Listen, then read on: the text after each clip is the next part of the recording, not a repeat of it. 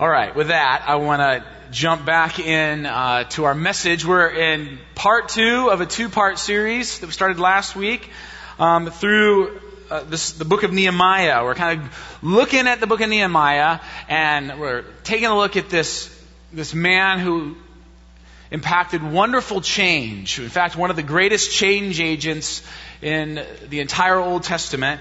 And we're using his story in this book to ask this question. It's the question I'm offering to you, challenging you with. I think Nehemiah sort of poses for us. And here's the question. What is one thing in your life right now that needs to change?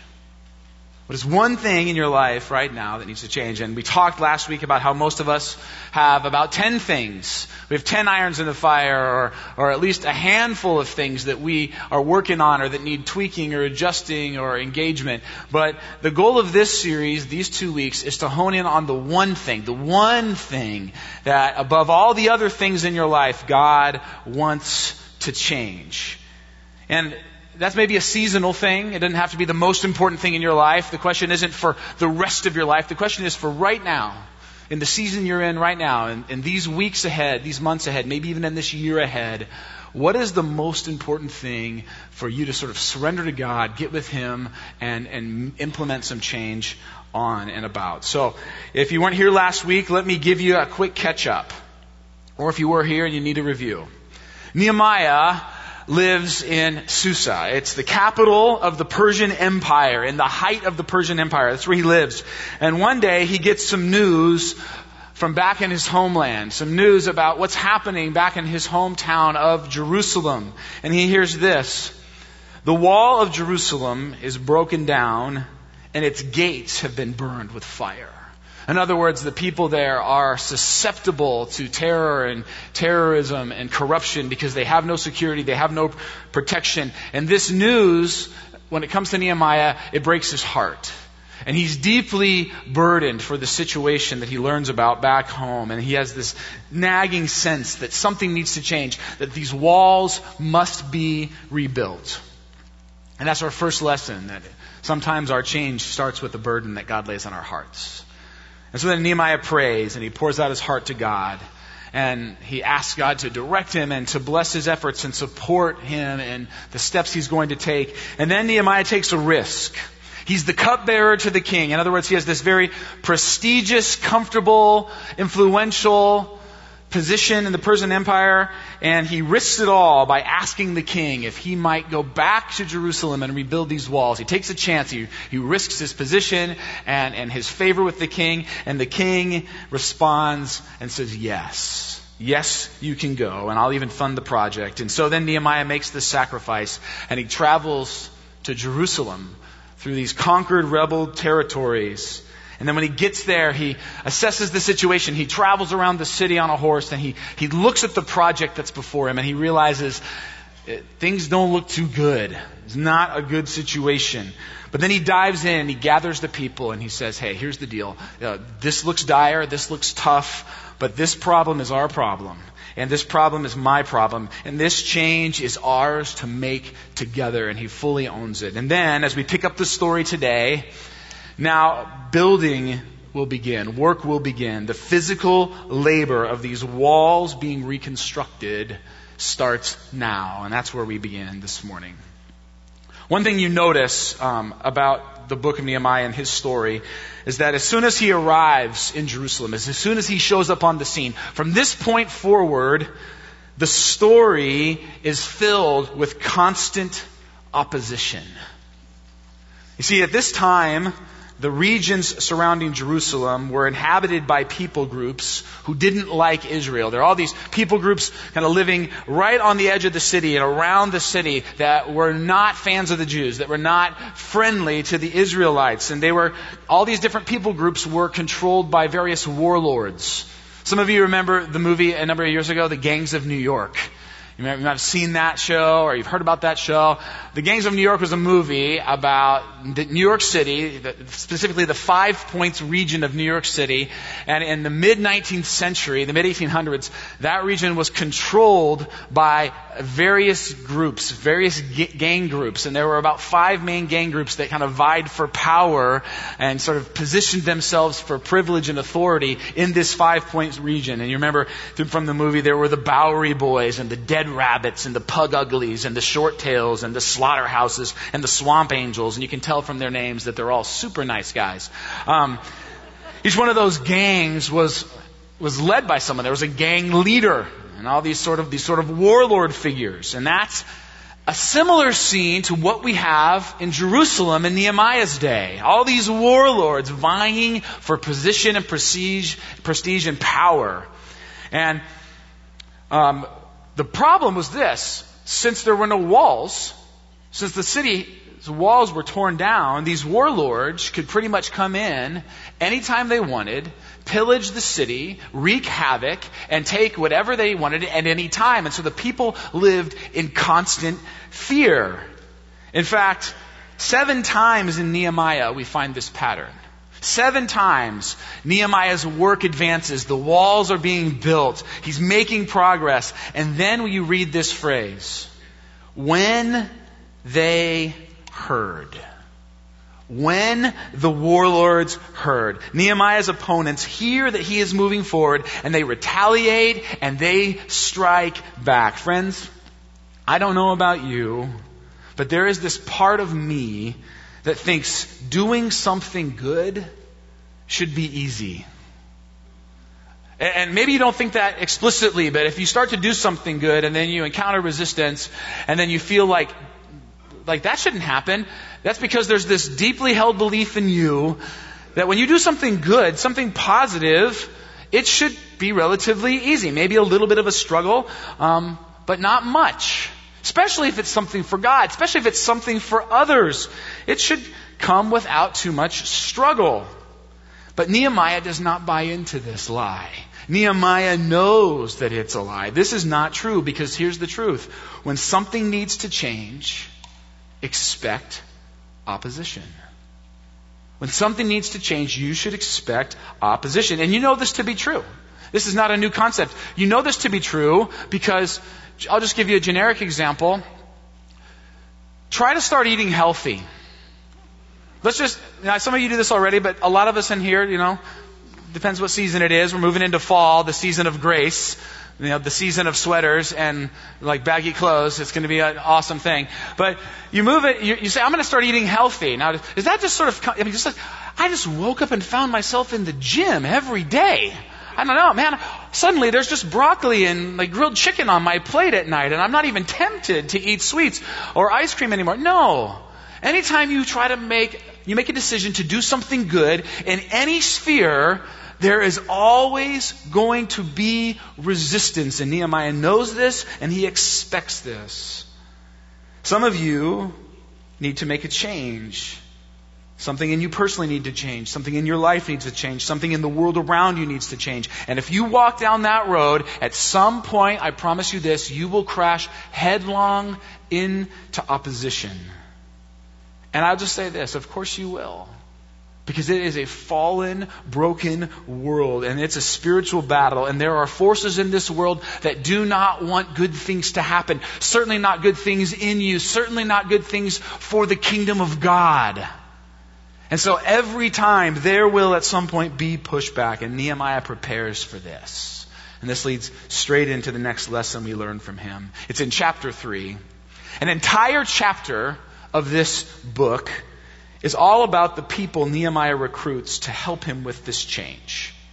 And if you study this chapter, if you get into it, you'll find that Nehemiah is very strategic in finding the people that he needs to help him be successful. He recruits family leaders and civic leaders and spiritual leaders. He gets people whose homes lie right on the edge of the city and who are most susceptible to invasion with the wall down. In other words, he recruits people who are highly motivated to get this wall built. Because Nehemiah knows this I can't do it alone. Nehemiah knows when something needs to change, we need the right people helping us.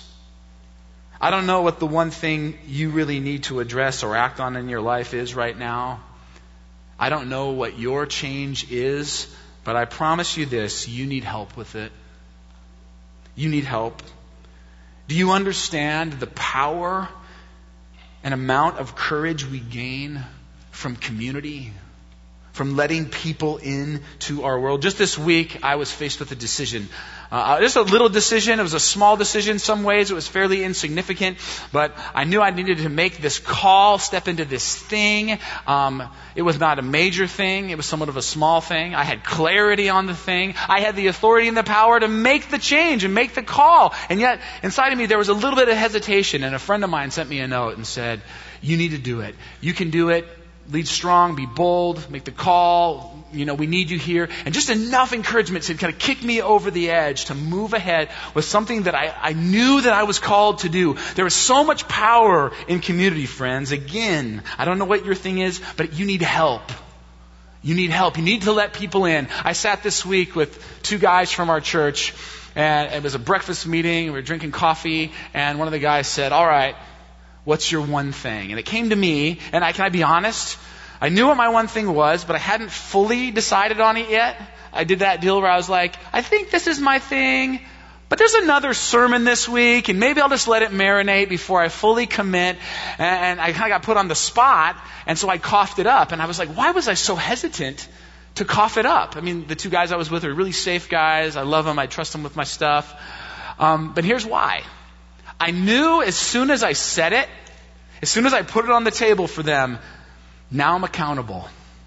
Now, if I fail or don't follow through, someone's gonna know. And guess what, friends? That's a real good thing.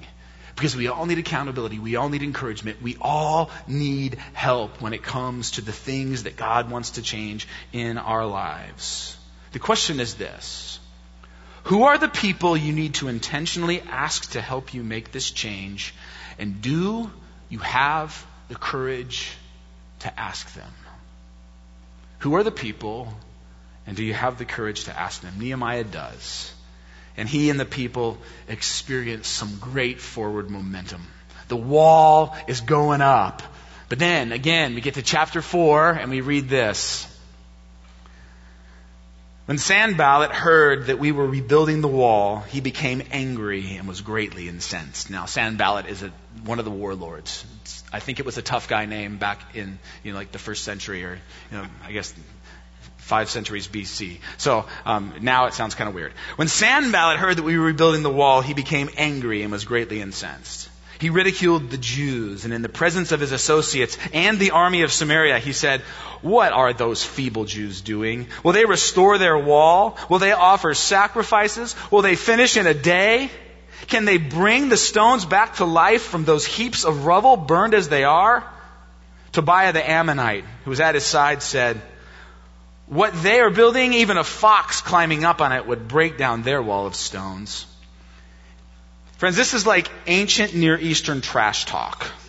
Um, but in spite of the trash talk, things keep moving forward. And in verse 6, we're told that significant progress is still being made. So we rebuilt the wall till all of it reached half its height, for the people worked with all their heart. So things are moving forward. Things are advancing. They can see the progress before their eyes. But the threats and ridicule and resistance keeps coming, and the people start to get discouraged. Meanwhile, the people in Judah said, The strength of the laborers is giving out, and there is so much rubble that we cannot rebuild the wall. They're over halfway home, and the outside opposition shifts to inside discouragement and doubt. Friends, this will often happen. If you allow God to move you out on a change, a change that He is calling you to make, at some point there will be this little voice in your mind that says, This is silly. It's impossible. It's not working. You can't do it. It doesn't matter. It's just not worth it. When something needs to change, there will be moments when you are tempted to quit. It is never hard to find a rationale for following the path of least resistance. There will always be voices pushing you in that, sending you down that direction. There will always be temptations to go that way. Why? Because it's easy. But Nehemiah, he refuses to do that and he keeps the people going. He encourages them and he refocuses their efforts and he continues to ward off the attacks. And then finally we hit chapter 6 and I believe what we find here is maybe the most important point for us as we seek to tackle and dive into the one thing that God has for us. The wall is now almost complete. In fact, the wall itself is complete. The only thing left to build, the only piece missing is the gates. The walls are completely up. The gates are not yet in place. And now the opposition is going to make one final attempt to thwart Nehemiah's effort. When word came to Sanballat, Tobiah, Geshem the Arab, and the rest of our enemies that I had rebuilt the wall and not a gap was left in it, though up to that time I had not set the doors in the gates. Sanballat and Geshem sent me this message. Come, let us meet together in one of the villages on the plain of Ono. Friends, if you're trying to do something with God, there will be forces that just simply try to distract you. There will be forces that, if they can't discourage you, if they can't halt you, if they can't stop you, they will just try to pull your focus away from what God wants you to do and who He wants you to be. With Nehemiah, it's, it's people who just ask him to come and meet with them. Hey, you know, you're almost done. Why don't you just come meet with us? I know we've not been for this project. Just come down, come meet with us. Let's talk it out. Let's consider some of the policies and procedures that we need to put in place now that the wall is up. Just come meet with us and listen to what Nehemiah says. Listen to how he responds to this request. I am carrying on a great project and I cannot go down. You might want to write those words down, friends. I am carrying on a great project and cannot go down. They're just amazing words of focus. Why should the work stop while I leave it and go down to you? Come on, Nehemiah, just come meet with us. Just come and be a part of this other thing. What does Nehemiah say? In a word, Nehemiah's response is no. No. And that's the word I want to talk about with you this morning. It's maybe the most important word for you to accomplish the one thing that God wants you to accomplish in your life right now. Friends, when something needs to change, we must learn to say no to distractions. This is so important for us, friends, for two reasons. First of all, we live in a world that loves to say yes Positive, thumbs up, smiley face. I like that. I'm all in. No is not a popular word. Second of all, friends, we live in a world that offers you thousands and thousands of distractions in your life all the time. There are more things to say yes to in our world today than there ever were in Nehemiah's day. There are more distractions thrown at you than there ever were at him. No is an essential word if you want to accomplish the one thing, most important, the one thing that God wants you to accomplish. Friends, what in your life do you need to say no to so that you have time and energy and space and strength and stamina to say yes to the one thing that matters most. I'll just tell you this. For many in this room, this is why this is hard. For many in this room, one thing, for your one thing to, uh, to succeed, you'll have to say no, not just to bad things, but to good things. In fact, some of the most important no's you'll say will be to really good things, to really good people, to really great opportunities, but opportunities that will distract you from the thing that matters most. You see, maybe your no will have to be to some people that you love and care about, but you just can't say yes to them. Not no forever, but no for this season. Maybe you have to say no to some requests at work. Maybe you have to say no to some scheduling conflicts. Maybe you have to say no to some relationships. Maybe you have to say no to sleeping in. Maybe you just need to declare right now, for this season, for me to, to step in with God and accomplish this one thing, I declare no to the snooze button. Because the snooze button might be robbing you of the crucial time and minutes that you need. And it's so good, isn't it? It's there every morning beckoning you. Just push me. Just lean over and tap me. Nine more beautiful minutes of bliss. Some of you just need to say no. Others of you, you need to say no to Netflix. You need to say no to just wasted hours that are going to distract you from hours that you could spend on the thing that God is calling you to here and now for this season. Friends, one of the most important words for you and your one thing is not just yes, yes, yes, I'll do it, but no, no, no, I won't to the things that'll take you away. In these verses, Nehemiah teaches us that in the face of discouragement, in the face of adversity, in the face of doubt and fear and distraction, he will say no to anything that keeps him from accomplishing that which God has called him to change. I am carrying on a great project and I cannot go down. I am carrying on, you should just say this with me. I am carrying on a great project and I cannot go down. Four times they ask him. Four times they plead with him. Four times they try and shame him into coming down and meeting. And four times he says no. I am carrying on a great project and I cannot go down. Nothing is going to coax, scare, tempt, entice, pressure, prod, or persuade Nehemiah from coming down off his wall.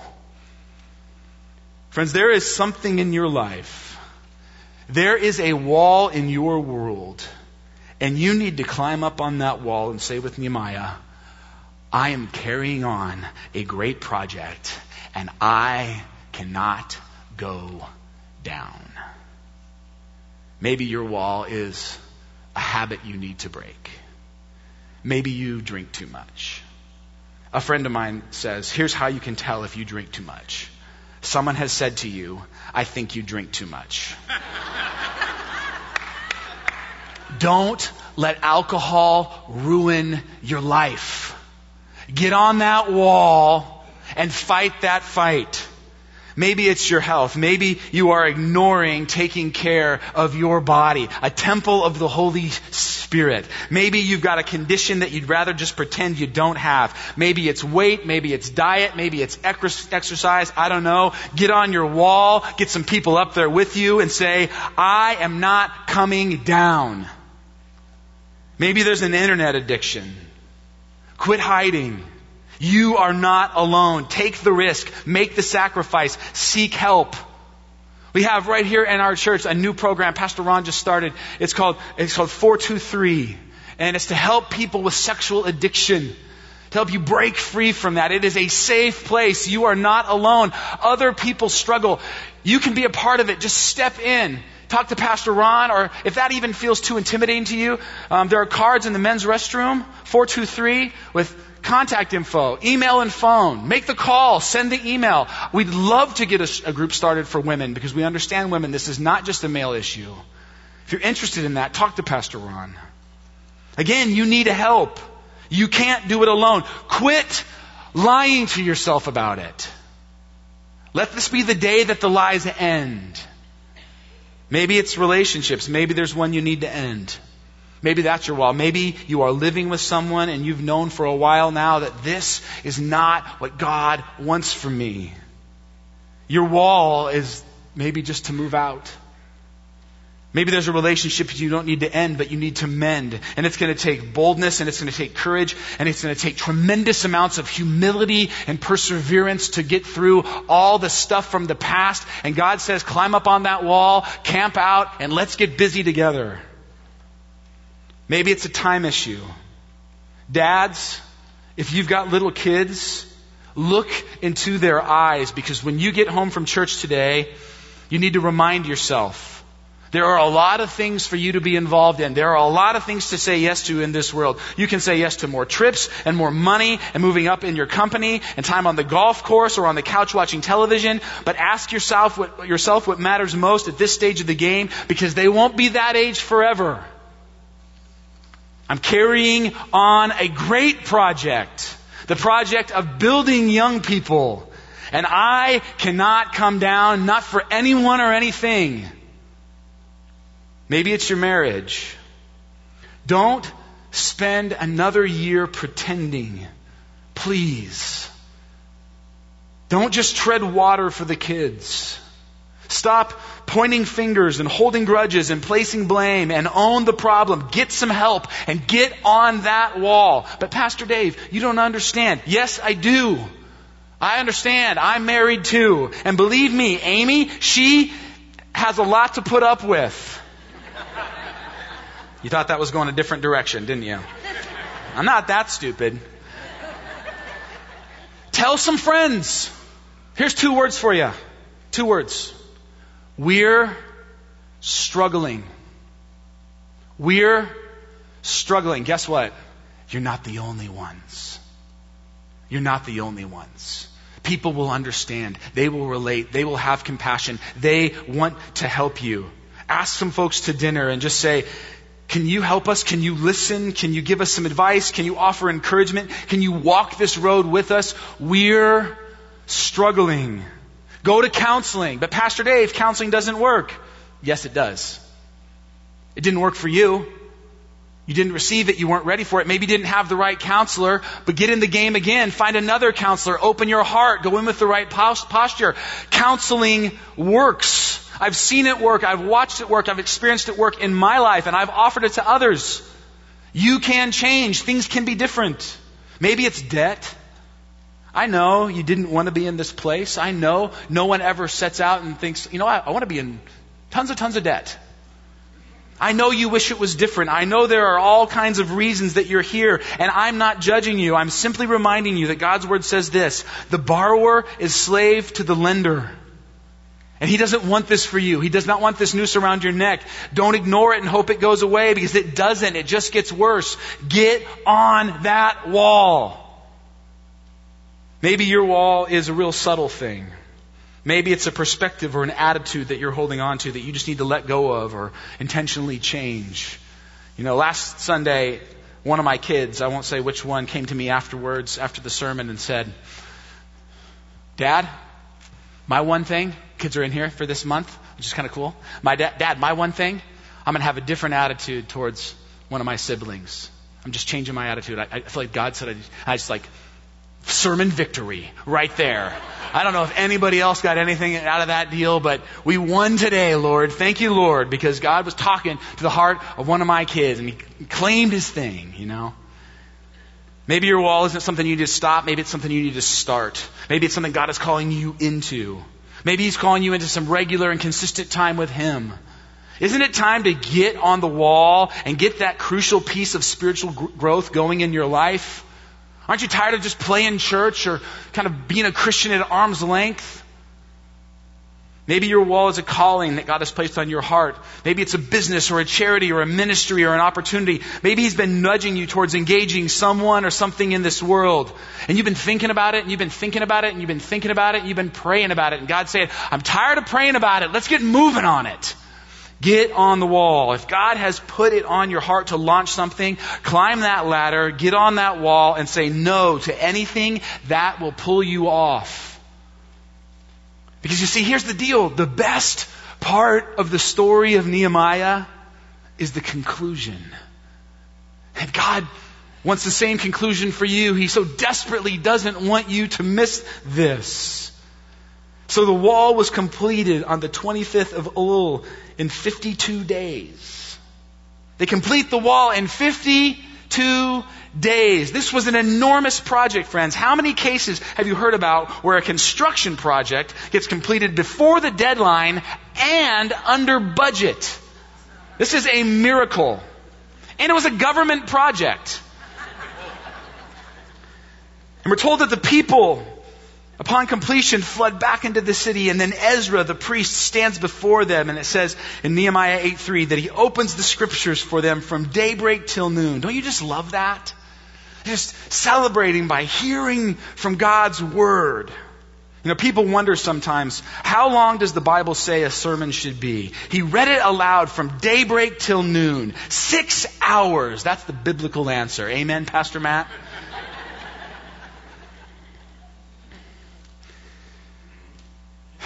Don't you just love, friends, the joy they feel? Listen to this in Nehemiah 8.10. Nehemiah said, Go, this is it, this is the conclusion. This is, the walls are built. We are in here. We have heard from the Lord. Go and enjoy choice food and sweet drinks and send some to those who have nothing prepared. This day is sacred to our Lord. Do not grieve, for the joy of the Lord is your strength. How many have heard those words before? For the joy of the Lord is your strength. We use those words all the time. Do you know the context in which those words are spoken?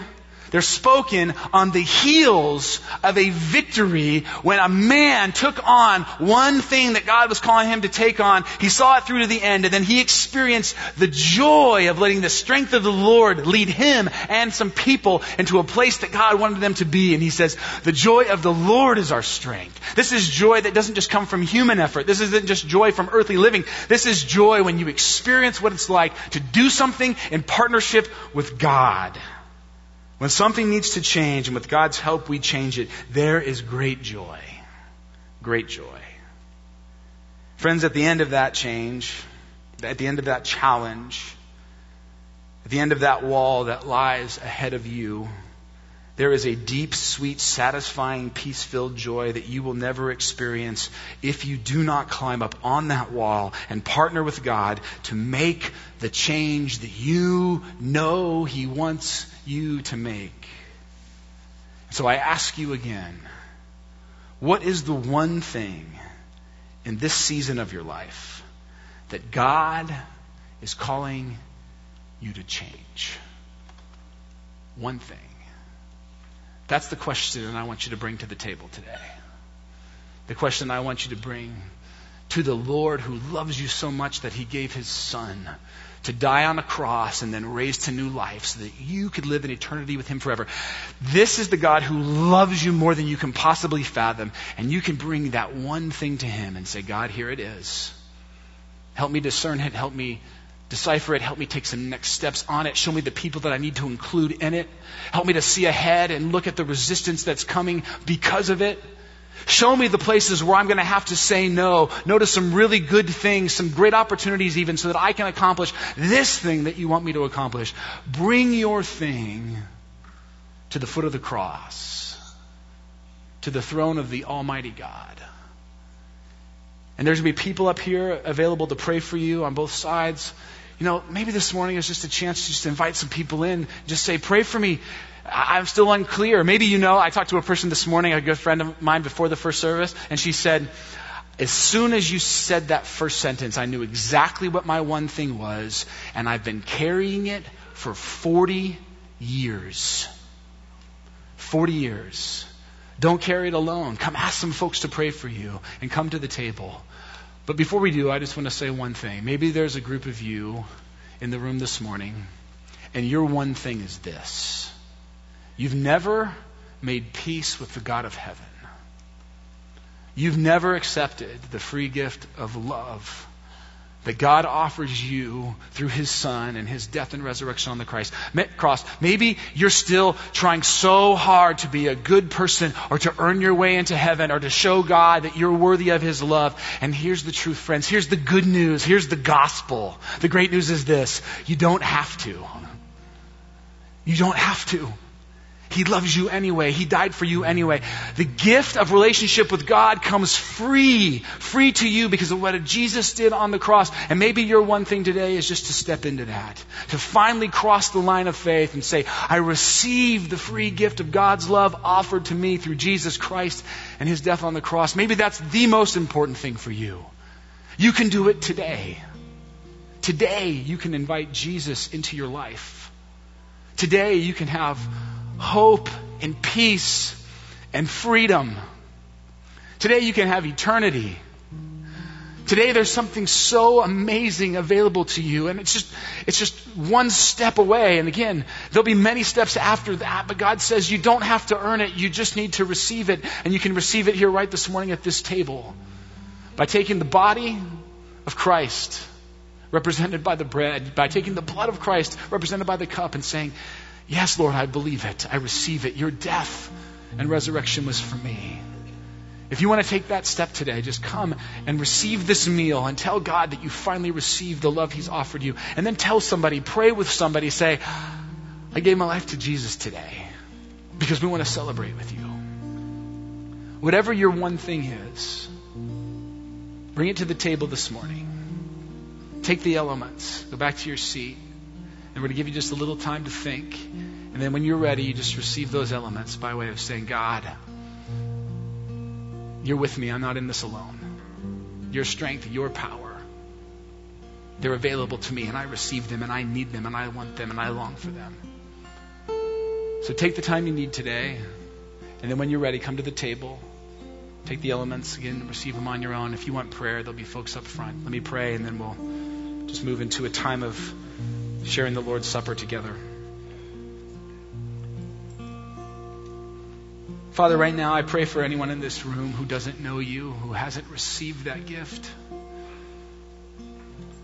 God, if they hear you talking to them right now, I just pray you give them the courage, uh, the faith. Just nudge them Help him make that decision, Lord. Help him not to delay one more day. Help him to step into the most beautiful thing, the most wonderful thing, and that's knowing that you love them, walking in your love and grace every single day, not having to live life on their own. And then, Lord, I pray for all the other things that are out there. There's some things floating around in this room. And I know there's this temptation to just make this a sermon and back off of it, but Holy Spirit, I ask that you will not let that happen, that you would convict and challenge and even plague people this week with that thing. Don't let them settle for a secondary thing if there's something greater. God, we, we need you. We love you. We open our hearts to you. Thank you, Jesus, for being our friend and our King and our Savior and our Lord. We pray all these things in your name. Amen.